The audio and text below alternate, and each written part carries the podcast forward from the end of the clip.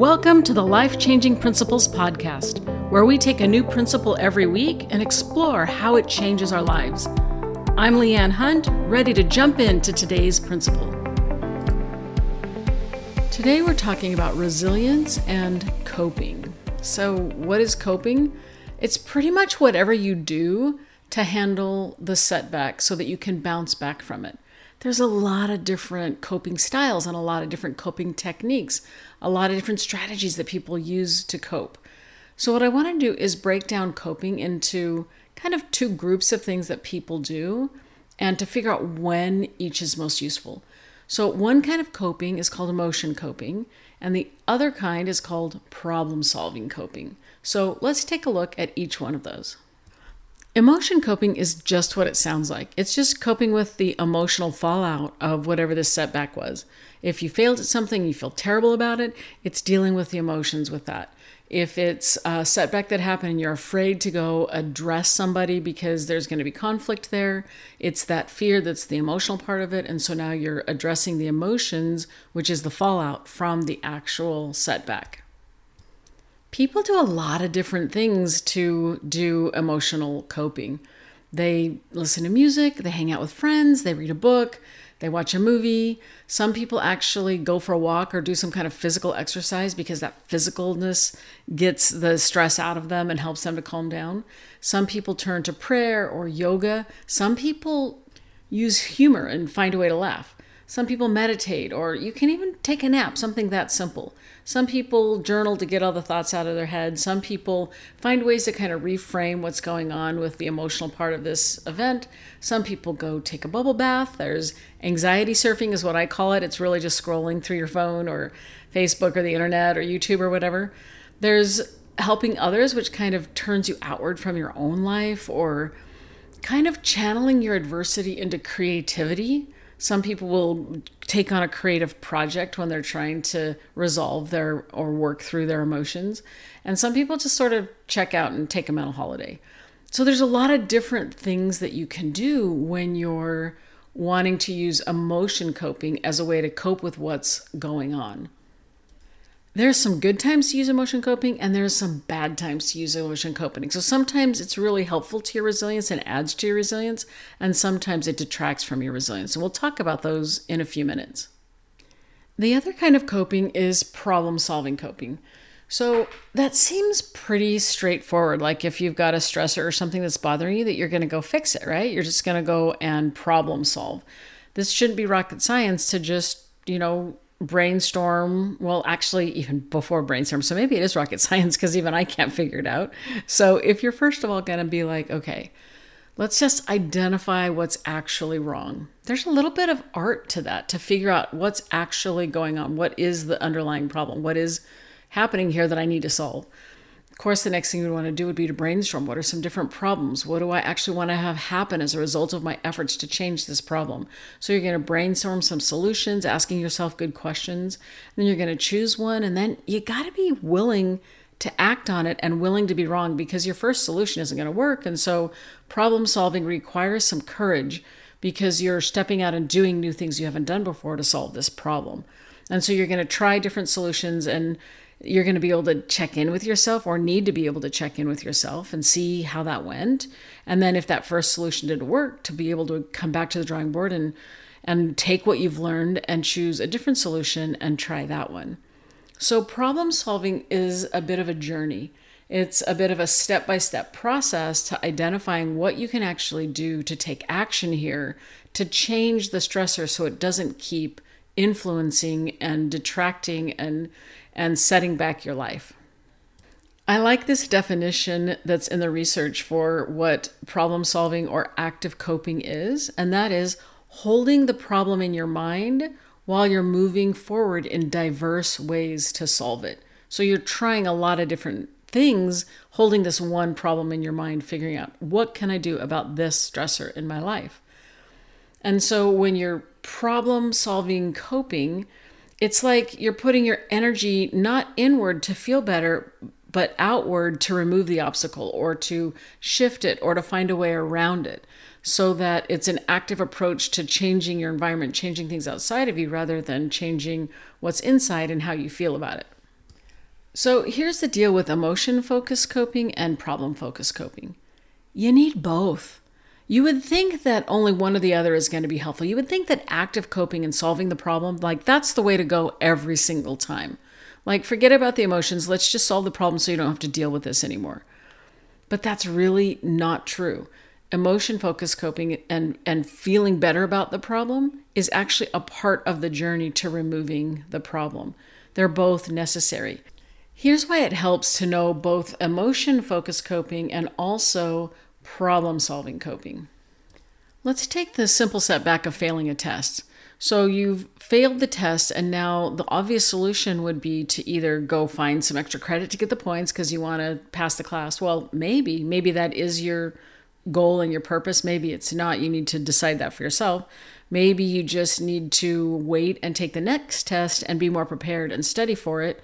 Maybe you can talk with your professor or teacher about a retest. There's all kinds of active solution focused things that you could do or try to do better next time or to even solve and recover from this setback right now. But here's where emotion focused coping comes in. So let's say you just get the test back and you're just furious that you've gotten this bad grade. You're mad at the teacher, you don't think they teach well, you're upset about it. In the moment of being upset, that's probably not the time to go and speak with the teacher about doing a retest or getting extra points or whatever else.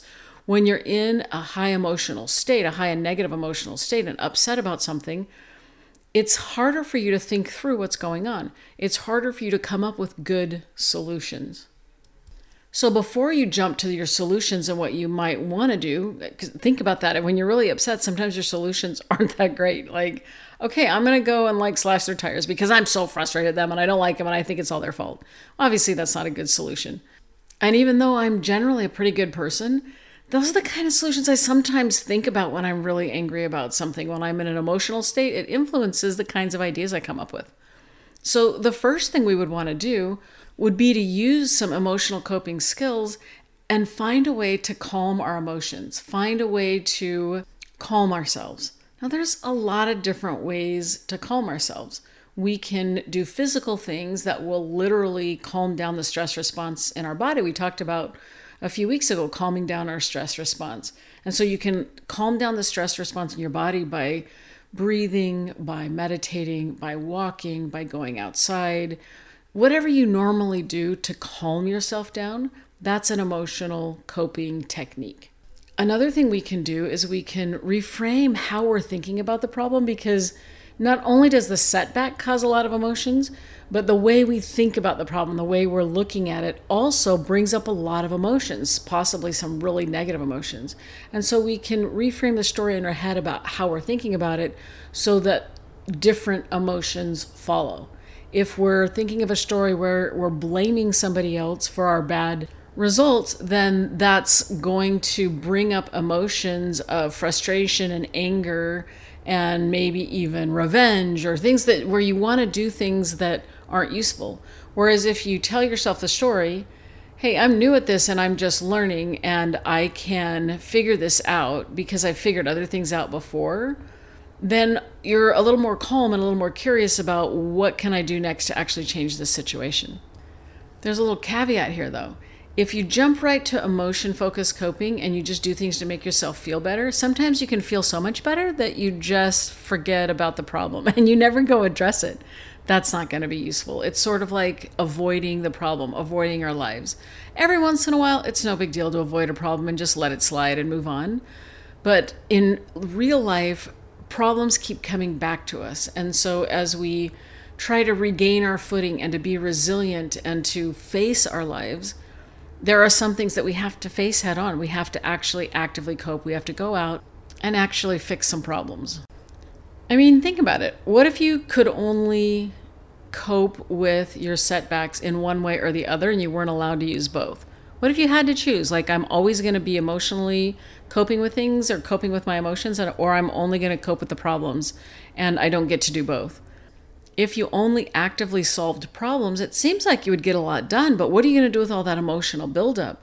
Not only do you have emotions because of the setback, which you're just going to, I guess, stuff because you're not allowed to deal with them, you're just going to go out and solve the problems, but even in the middle of solving the problems, you're going to have emotions pop up again.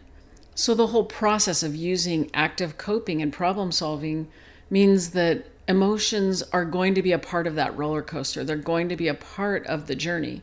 And so, if you don't ever deal with the emotions, you just end up stuffing them, which makes them just bubble up and explode out later on. And what if it was the other way? What if you could only do emotion coping and you couldn't do any problem solving coping? So you would go and you would take care of yourself. You would find ways to feel better. You would find ways to distract yourself if it's something that keeps cropping up in your life. You would find ways to sort of do some self care, even though it's not self care, because, yeah, you want to feel better for a minute.